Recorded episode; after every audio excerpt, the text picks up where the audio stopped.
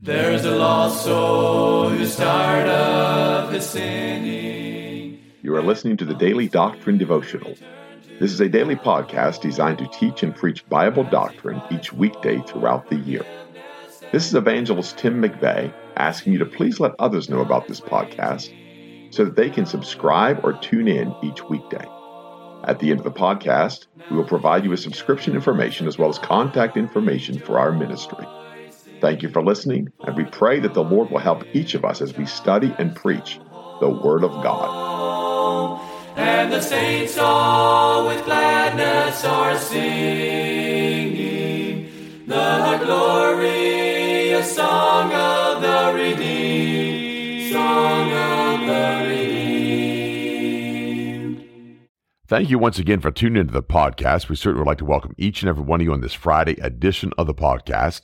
Lord willing, by now we are home, safe and sound, repacking, getting ready to head back out on the road. We'll be in Oxford, North Carolina, the Grace Baptist Church, and that's in the 600 block of Broad Street in Oxford, North Carolina. We'll be there, Lord willing, on the Lord's Day on Sunday. Uh, prayers at 9:30, and it kind of starts a long day. They'll have a meal in the midst of all of that. And so we always tell folks just be there at 9:30 for prayer and see what the Lord does and what time we start church. Amen. Thank the Lord for that. And then Lord willing, after the afternoon service, we'll head down to New Hope, North Carolina. Brother Rick Rose will be preaching down there. And we certainly look forward to the ministry, look forward to the preaching of the Word of God. We'll be with him in Black Creek, New York this year as well. Uh, he'll be in Wellsville that Sunday. I believe that's the 8th of October.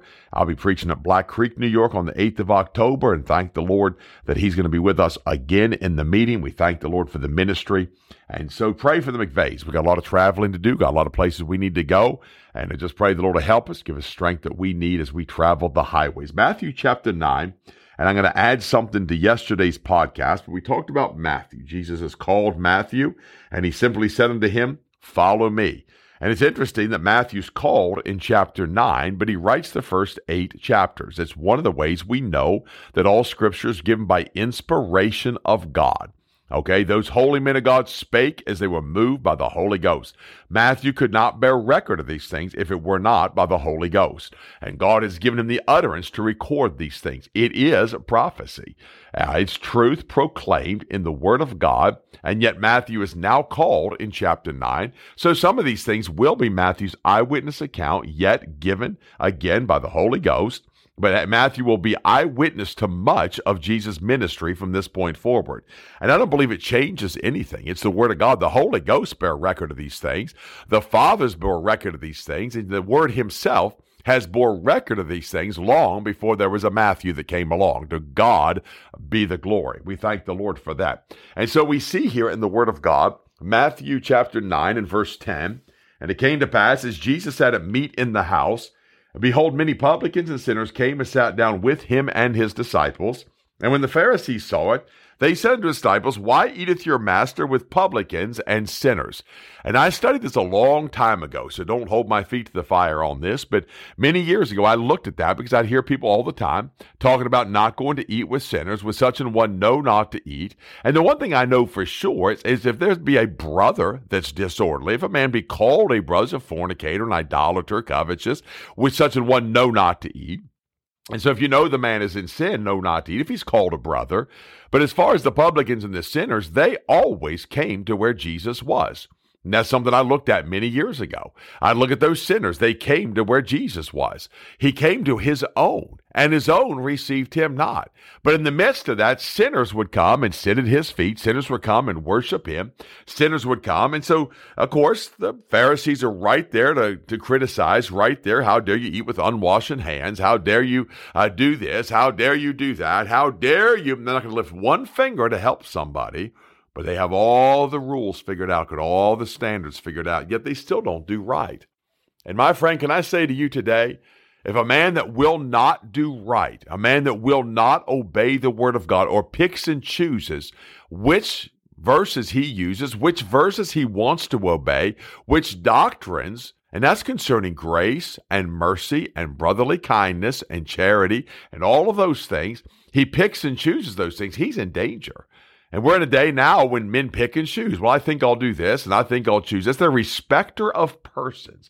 I don't ever want to be a respecter of persons. I don't ever want to look at one and consider him more lowly than another, or look at another and consider him more highly than another. I want to consider all men as God does and sees them for who they are. Not what they are, but who they are. That's the person. And therefore, I want to consider men. I don't always do that. I'm guilty of that. But I'd like to get to that place where I just consider them the person. But these Pharisees don't have that ability. When Jesus heard that, he said unto them, They that be whole need not a physician, but they that are sick. And therefore the whole do not need a physician, but the sick do. That's why he came to them. Why does he tolerate these sinners? Why doesn't he surround himself with religious people? Why doesn't he go sit at the table with all the preachers at the big fellowship? Why does he sit off in the corner with all the people that look like they don't fit in and uh, got different colored hair and maybe different ink marks and different clothing. Why does he have to go sit with all the three piece suits and the Rolex watch wearers? Why did Jesus Christ wasn't at that table? No, he was not. He sat somewhere and the sinners came to him. And I've learned something. Most of the big three piece suit Rolex wearers, they wouldn't go sit with Jesus either. They would sit off on the side just like the Pharisees and criticize that the sinners are dining with him. The sinners are eating with him. The criticism. Why is there criticism? Because they think, because they're a Pharisee, they think that they have a better way, a better notion, a better way of thinking, and yet they've denied the very doctrines of the Word of God. So Jesus Christ Himself, as He teaches that brotherly kindness and teaches true love, He tells them it's not those that are that are whole that need a physician, no, but they that are sick. And then He says, But go ye and learn what that meaneth. I will have mercy and not sacrifice. For I am not come to call the righteous, but sinners to repentance. Again, he didn't come to call the righteous. He didn't say, hey, all you righteous people, gather around. All you righteous people, let's just go together. Let's go down to the synagogue. We'll all hold hands, sing kumbaya, light candles, wash each other's feet. No, he called sinners to repentance. One of those, by the way, was Matthew when he said, follow me. He was calling a sinner to repentance. Did Matthew follow him? Yes, he did. And I, by the way, those that have come to repentance do follow Jesus Christ. That's very clear. One of the arguments I hear often about repentance, they say, well, guys say it's just a change of mind, but it's a change of mind and a turning from. But that's technically not repentance. He said you turned to God from idols, but it does accompany rep- repentance. The word repent itself, and I am going to weigh in on this, but the word repent itself is a change of mind. But what the argument is, they say, well, these people changed their mind and they changed their mind back again. Well, that's not repentance. And when you say that, you're redefining repentance. When you change your mind, you change your mind and it's a permanent thing. You look at something, you say, you know what, I'm wrong, and you never change your mind again. Why? You've come to repentance. Repentance is not flippant. Repentance is not changing your mind and changing it again. Repentance is not coming to a place where you're willing to turn, then you turn back three months later or two years later. No, repentance accompanies you the rest of your life. Why? Because repentance is that change of your thinking. It's in your thought process. You change your mind about God. You change your mind about your relationship with God. You change your mind about your standing with God. You change your mind about your sin. And if you change your mind about your sin, you won't live in sin. If you change your mind about God, you won't live away from God. Change your mind about your relationship with God, you'll have a relationship with God. And then all those other things accompany repentance. What accompanies repentance? The turn, the turning to God. Why? Because you change your thinking about God. But it's base form. That's what repentance is. When God repented uh, that he had made man upon the earth, first mention of repentance, uh, you know, did God turn from man? Did God utterly destroy man? No, Noah found grace in the eyes of the Lord. But God saw that what man's deeds were only evil continually. God saw that and it repented him. What does it mean? God changed his mind about that. It was a wonderful thing until man sinned. It was a marvelous thing until man sinned. But Noah found grace in the eyes of the Lord. And so we see a day now when repentance is defined so many ways. But this is the problem. They say, well, it's just a change of mind. And that's so flippant. They say, well, just a change of mind. You just change your mind about God. You pass from belief, unbelief to belief, and now you believe God, you've repented. No. Repentance is a complete change of your thinking regarding the Word of God and regarding your relationship with the Word of God. And it's a complete repentance. It's not partiality. It's not turning back. There's no flippancy with it. You're not going to wishy wash repentance and say, I've repented. You know, I repented four years ago, but then I repented of my repentance. Well, you've redefined repentance because you never did repent. Because if you truly change your mind about it, you're not going to change back. If your thinking is truly changed, you've been converted to Jesus Christ, you're not going to change your thinking. You're not going to go back on God. You're not going to go back into perdition. We are not of them that draw back into perdition. He tells you that. He redefined repentance one way or the other. Some say it's a 180 degree turn. I heard him years ago. He preaches a 360 degree turn. And everybody's kind of snickering. And Then he hunkered down and just angrily started pounding the pulpit. You'll turn 360 degrees and you'll die and go to hell. And I'm going, dear goodness, you know, what confusion that is. You know, I think it's a 720. You know, let's get stronger with that. No, it's a it's not a 180 degree turn. You continue in the same way you've lived. You'll live in the same house. You'll live with the same spouse. By the way, repentance will keep you with your spouse. Repentance will help you love your children. Repentance will restore relationships that you've severed because of sin. That's what repentance will do. You won't change all of those things. You'll simply change concerning the Word of God. It's basically this God's right, I'm wrong.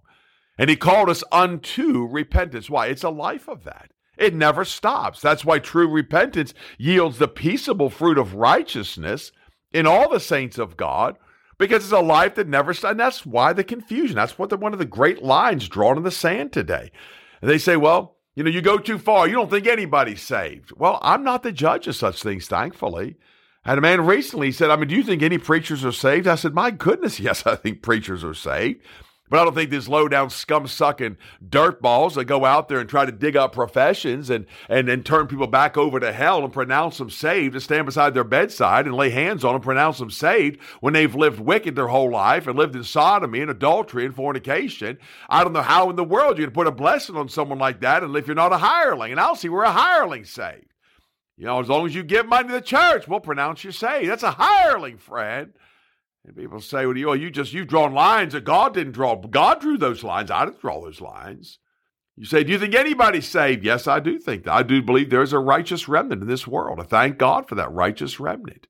But let me tell you, friend, without repentance, you'll perish. If you don't get tired of your way and accept God's way, and the problem is a lot of folks think God's way is religion. That's the furthest thing from God's way. God's way has never been religion. God's way has been his son, and his son is not religion. He's not the author of religion. He's the author and the finisher of our faith. Why? Because we're justified by faith of Christ. Therefore, he's not the author of religion. He didn't create religion. He didn't want religion. He wanted a, a pure church. He wanted the holy church. He wanted the spotless church. He wanted to present to the Father a glorious church without spot or wrinkle. As the old songwriter said, we'll go on a little further, washed in the blood of the Lamb. Uh, that's what he desires. You come to repentance, you're washed, you're cleansed, you're forgiven, your life changes. That's true repentance. That's why it's such a foreign doctrine today. And yet preachers go around getting repentance out of people claiming it's repentance and oh they repented there at the bedside. They repented at the bus stop. They repented in the airport. They have 30 seconds with them 45 seconds 2 minutes with them and they brought them to repentance skillfully with the word of God because they're such a delicate and diligent soul winner. They were to convince that sinner at the airport in 3 minutes to turn from his wicked ways and be turned unto Jesus Christ to turn God from idols to lay down fornication and adultery and sodomy and robbery and murder murderous thoughts and, and the awfulness of his life, and to turn away from all of that in simply three minutes with a profession of faith at the airport, and then say, That man repented. My goodness, how dare you say that man repented? How dare you be the judge of such a thing when you leave that man in the dust and never see him again and pronounce him saved and continue your life and continue on in your religious process. How dare you pronounce that man saved? I'll tell you when I start pronouncing people saved, when they bring forth fruit meet for repentance. That's one of the things that God has always required. What is that fruit? Holiness. There's nothing else. Without holiness, no man shall see the Lord. How do you know this holiness? Because all of a sudden they're holy. They understand the things of God. When God begins to speak through the Word of God, they're the first ones to perk up. When God uh, falls in a service and that unction comes upon the preacher, they're the first ones to sit up and take notice. All of a sudden, they're reading their Bible. All of a sudden, they're spending time in prayer.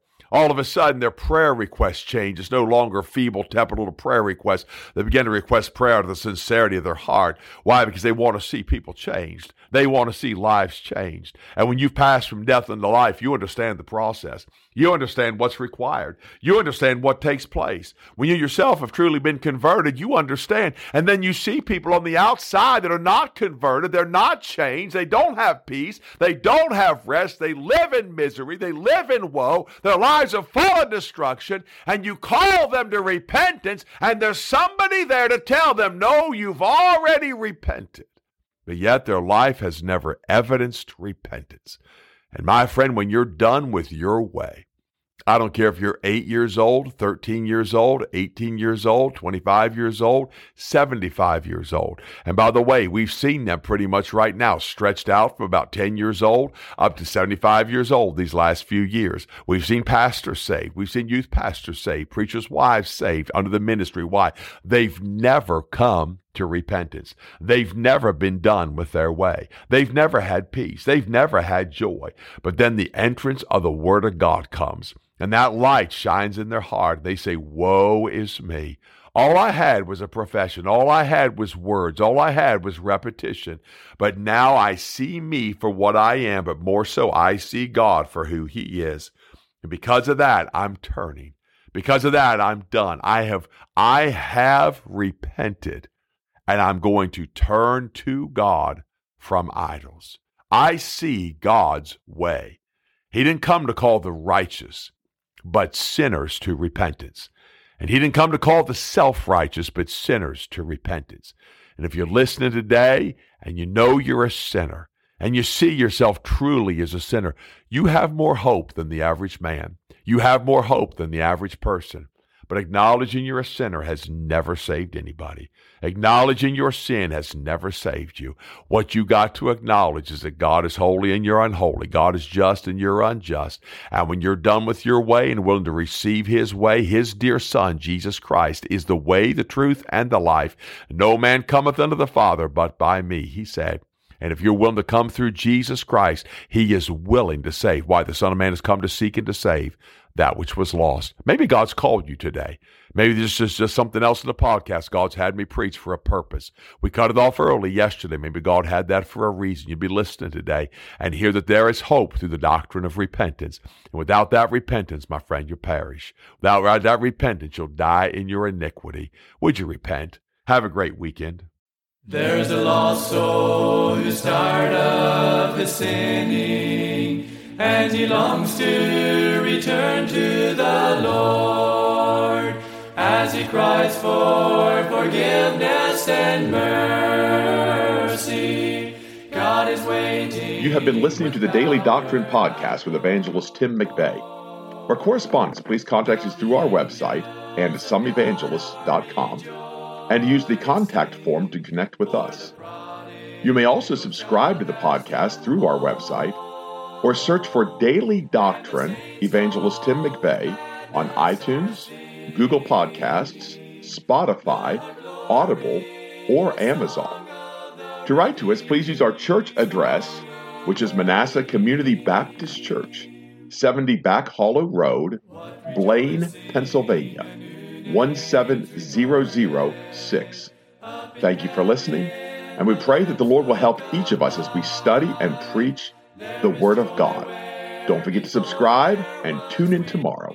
And remember to look up, for your redemption draweth nigh. There only was strife. Now the angels of God are rejoicing for the prodigal child has come home,